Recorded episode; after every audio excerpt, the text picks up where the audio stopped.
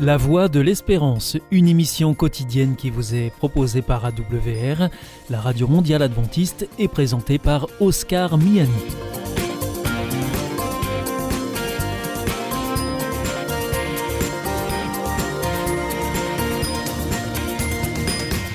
Merci de votre fidélité à la Voix de l'Espérance à travers les ondes, par Internet sur www.awr.org ou aussi grâce à votre téléphone. Aujourd'hui, au programme, dans quelques instants, ce sera votre rendez-vous santé. Ensuite, vous retrouverez votre chronique reflet d'actualité. Et enfin, nous terminerons avec une nouvelle réflexion sur notre antenne. Avec Destination Santé, Emmanuel Ducreuset. Bonjour à tous. Leucémie, lympho, myélome, ce sont trois cancers du sang, appelés plus précisément cancers hématologiques ou encore hémopathie maligne. Quelles sont les différences entre ces trois cancers et comment se manifestent-ils? Leucémie, lympho, myélome figurent parmi les cancers du sang les plus fréquents. Selon l'Institut Curie, ces cancers touchent chaque année en France 33 000 personnes, plus particulièrement aux deux extrêmes de la vie, enfants, jeunes adultes et personnes âgées. On distingue donc trois grandes familles de cancers du sang les leucémies, prennent naissance au niveau de la moelle osseuse où s'accumulent des globules blancs immatures appelés blastes, tandis que la production de cellules normales diminue, se traduisant par une anémie, baisse des globules rouges dans le sang, un risque de saignement et d'infection.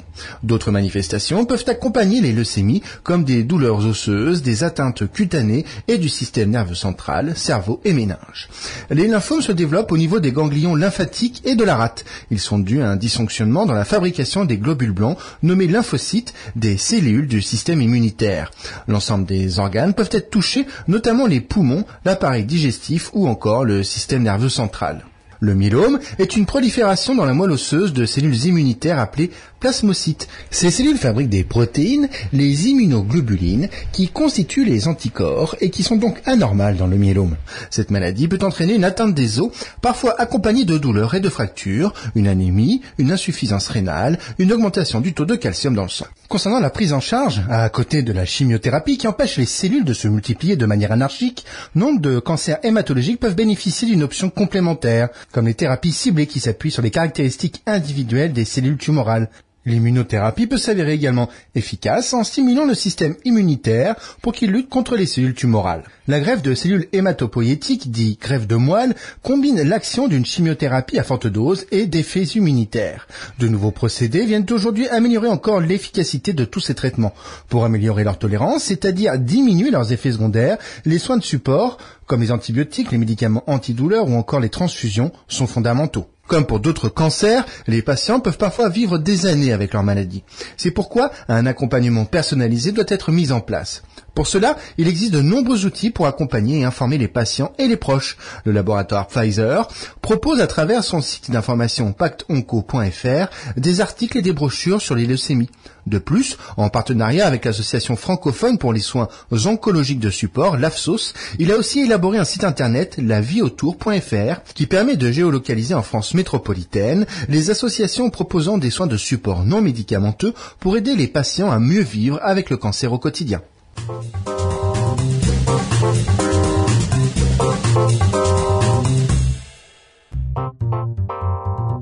Avec Destination Santé, Emmanuel Ducreuset. Bonjour à tous. Alors que la journée mondiale de la maladie d'Alzheimer s'est récemment tenue, un sondage montre à quel point les Français sont en mal d'information. À peine 10% connaissent en effet les moyens de prévenir la maladie. La maladie d'Alzheimer est de mieux en mieux connue par les Français. En revanche, c'est un grand flou lorsque l'on évoque la question de la prévention. C'est ce qui ressort d'une enquête IFOP pour le compte de la Fondation Médéric Alzheimer à l'occasion de la journée mondiale Alzheimer. Ainsi, 97% des Français ont entendu parler de la maladie, trois quarts d'entre eux ont peur d'y être confrontés.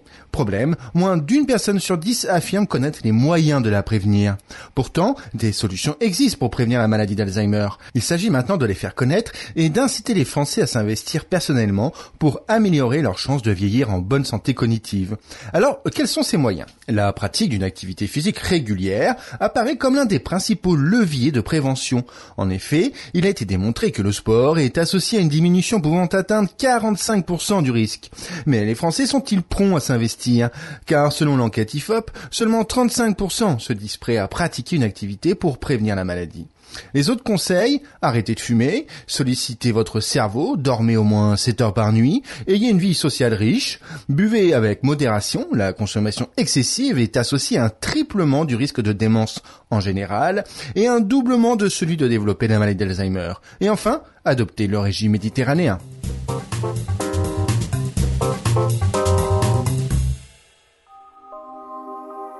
Vous aussi, votre santé vous intéresse? Alors si vous souhaitez en savoir plus, demandez-nous l'ouvrage Santé et bien-être des éditions Vie et Santé. Nous aurons le grand plaisir de vous en adresser un exemplaire gratuitement sur simple demande de votre part à france.awr.org.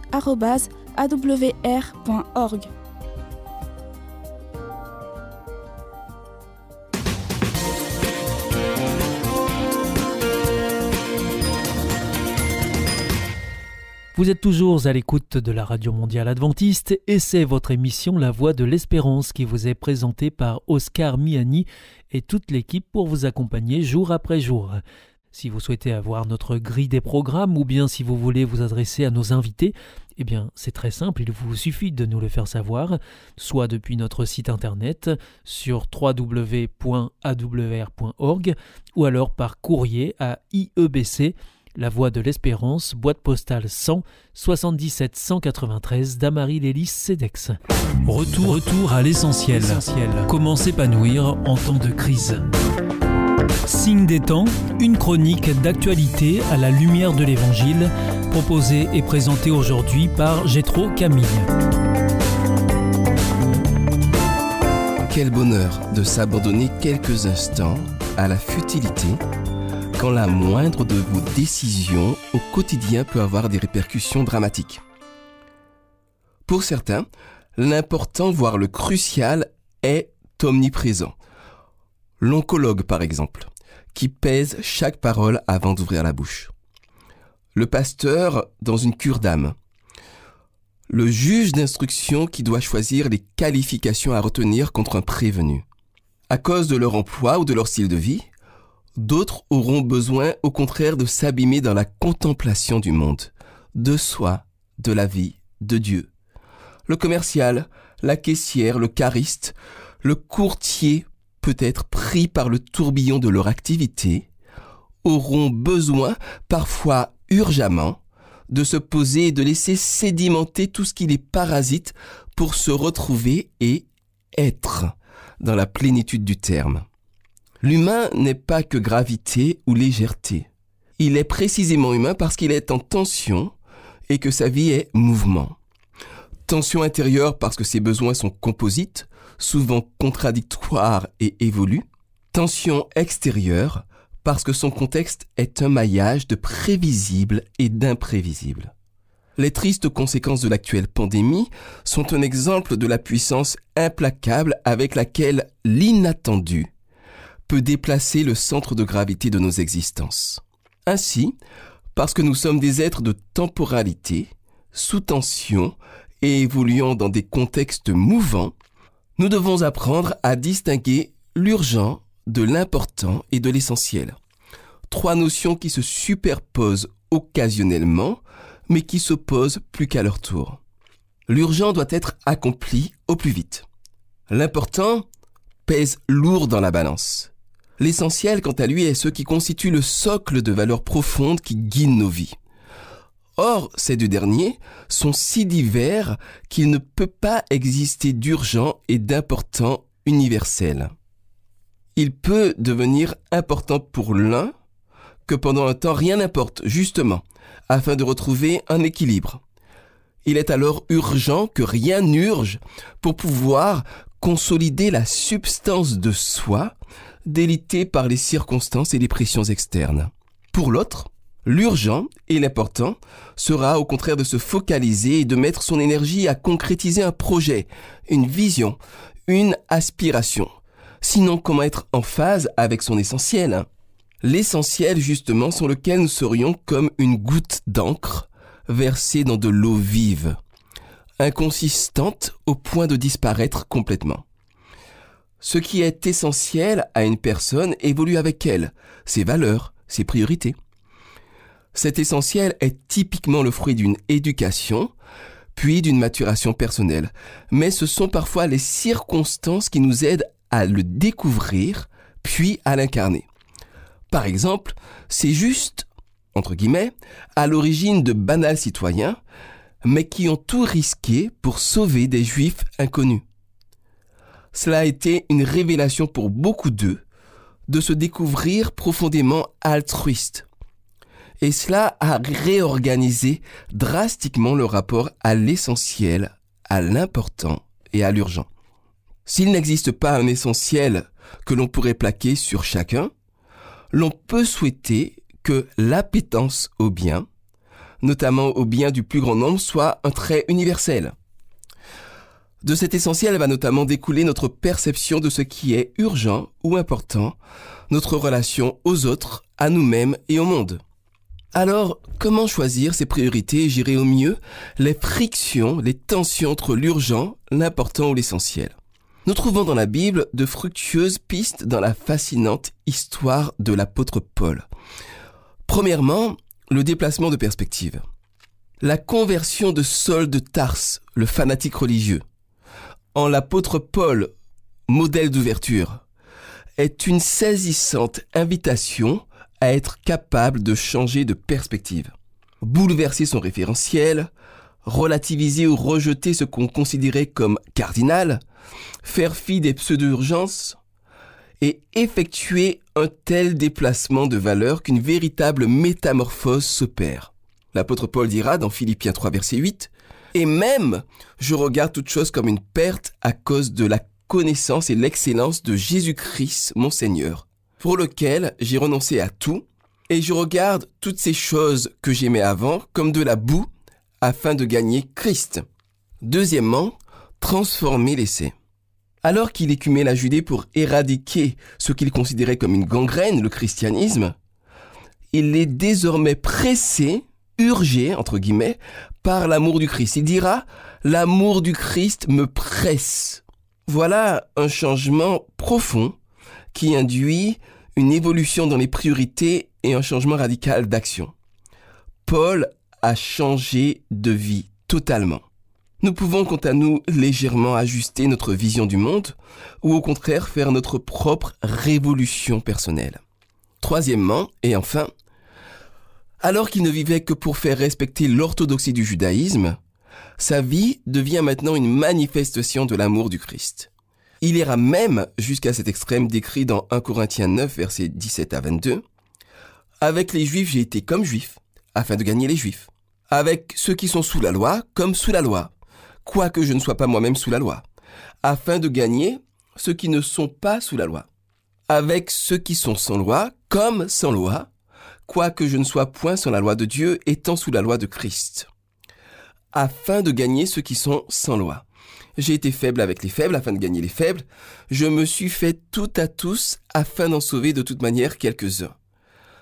L'essentiel de Paul est désormais mu par une volonté de bien, celui du plus grand nombre.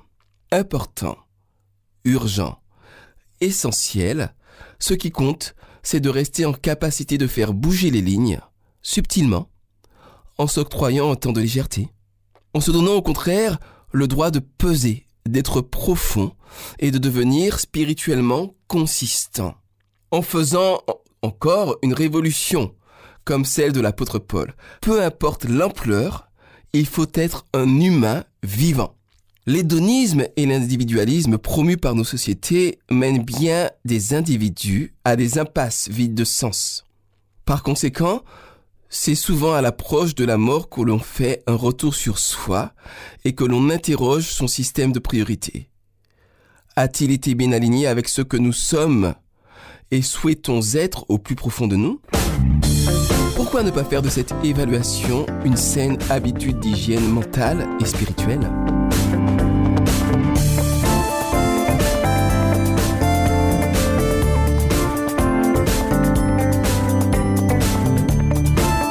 C'était Signe des Temps, une chronique proposée par Gétro Camille en partenariat avec le magazine Signe des Temps. Here is Adventist World Radio, die Stimme der Hoffnung. Questa è la radio mondiale adventista. La voce della speranza.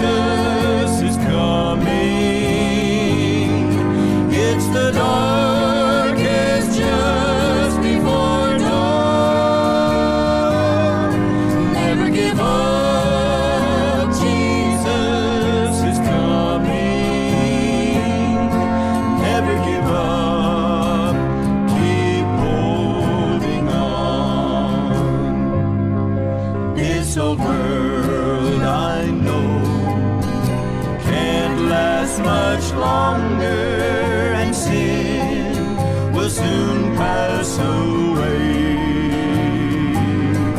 But my faith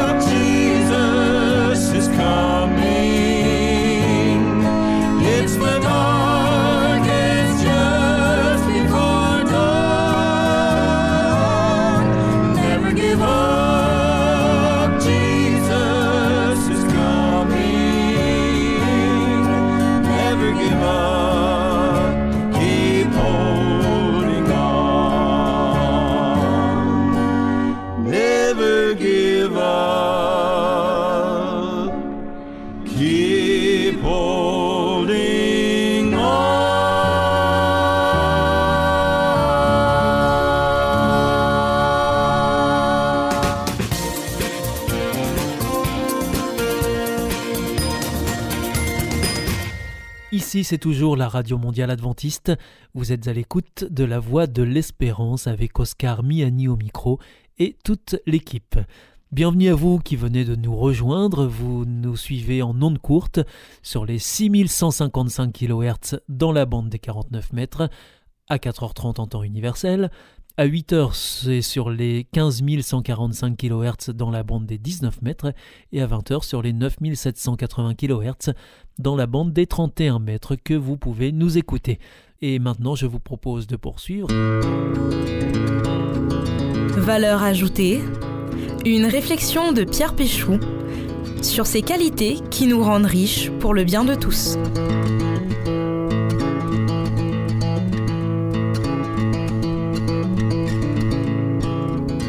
Depuis plusieurs années, le grand quotidien sportif L'équipe attribue une note de match de 1 à 10 aux joueurs français qui jouent en championnat ou lors de rencontres internationales. Dans une mauvaise saison, il est possible que la moyenne d'un joueur ne dépasse pas les 5 sur 10. Depuis ces nombreuses années, seulement 11 fois, le journal a accordé la note maximale de 10, dont un seul joueur a reçu deux fois cette note maximale, Lionel Messi. Dix joueurs différents, donc, ont eu le privilège d'être notés 10 pour leurs prestations sur le terrain. Même si nous sommes conscients qu'on peut toujours faire mieux, d'accord qu'on peut toujours s'améliorer, cette note suprême indique une forme de perfection durant une partie de la part d'un joueur. Mais peut-on noter la perfection? Peut-on en fait seulement l'atteindre? J'aimerais partager aujourd'hui une valeur qui a beaucoup d'importance à mes yeux et qui est celle de l'accomplissement. J'ai voulu commencer par cet exemple de notation et parler de la perfection parce qu'à la fois la notion d'accomplissement nous fait penser à la perfection et que justement je n'aimerais pas que l'on confonde les deux. En mettant en avant la notion d'accomplissement, ce n'est pas tant la notion de perfection qui m'intéresse que celle de plénitude. Ce qui m'intéresse, ce n'est pas le joueur qui a eu 10 mais qui aurait pu avoir 12, mais le joueur qui n'a peut-être eu que 8 mais qui a joué au mieux de ce qu'il pouvait donner ce jour-là. Je viens de parler de plénitude plus que de perfection, je pourrais aussi parler de complétude. Je vous disais que j'appréciais tout spécialement cette valeur d'accomplissement. Pour moi, elle met en avant la possibilité qu'a chacun, avec ce qu'il est, de vivre pleinement avec les capacités qui sont les siennes. On comprend aisément, toujours avec l'exemple des joueurs de foot, que la tentation est de noter une personne au regard de ses prestations, mais aussi en le comparant avec celles des autres joueurs. Et à ma connaissance, d'ailleurs, jamais deux joueurs n'ont eu dix durant le même match. Pour sortir du domaine sportif, prenons l'exemple d'un artisan. Certains sont passionnés par leur métier. Avec leur capacité, ils donnent le meilleur de ce qu'ils savent faire et leur satisfaction ne vient pas seulement des louanges qu'ils peuvent recevoir, mais du sentiment qu'ils ont pu accomplir ce qu'ils voulaient en maîtrisant les techniques nécessaires à leur art. J'ai été beaucoup marqué vers mes dix ans par la venue en classe d'une personne malvoyante.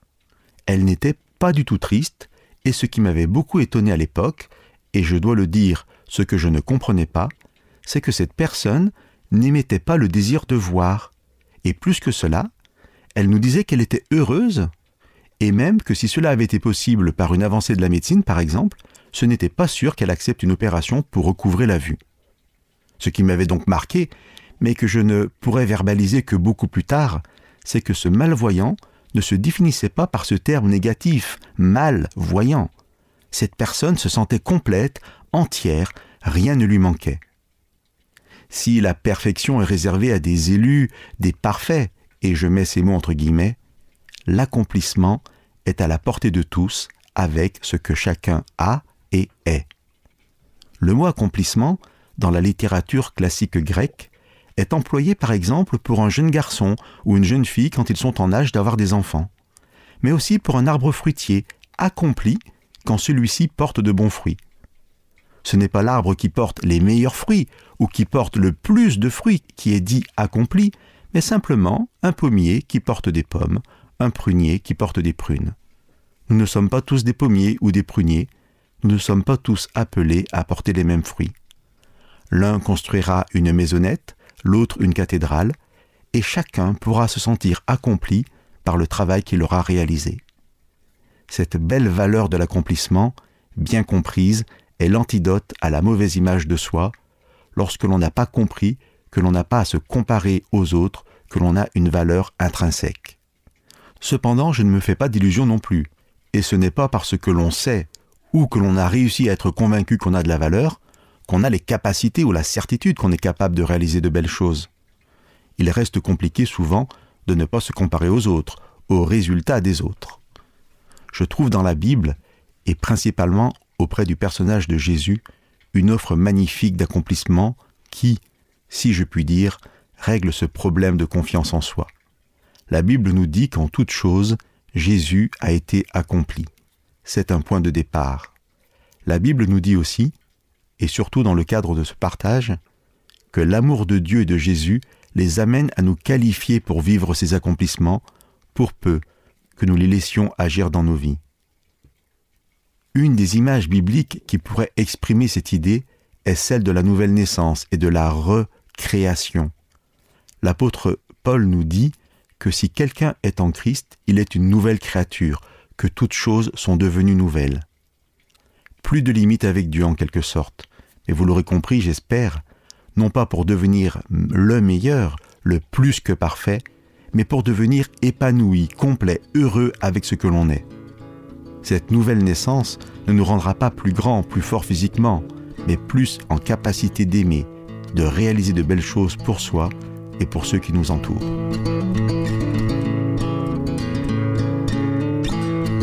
C'était Valeur ajoutée, une réflexion de Pierre Péchaud. Connaissez-vous la vie, la vraie? Vous aspirez à ce que la vôtre soit meilleure? L'IEBC, l'Institut de la Bible par correspondance, peut vous aider. Ces cours sont gratuits et à votre rythme. Retrouvez-nous vite sur www.iebc.org et vous verrez, votre vie va changer. Parce que croire, c'est la vie. Si vous souhaitez réécouter ce programme ou bien le partager avec euh, vos amis, retrouvez-nous sur www.awr.org. Vous pouvez aussi nous suivre par téléphone. Depuis la France, il vous suffit de composer le 01 80 14 44 77. En dehors de France, vous faites le 0033 puis le 1 80 14 44 77 et depuis les États-Unis, eh bien vous composez le 1 712 432 9978. Et pour nos coordonnées postales, la Voie de l'Espérance, IEBC, boîte postale 100 77 193, Damary Lélis, CEDEX.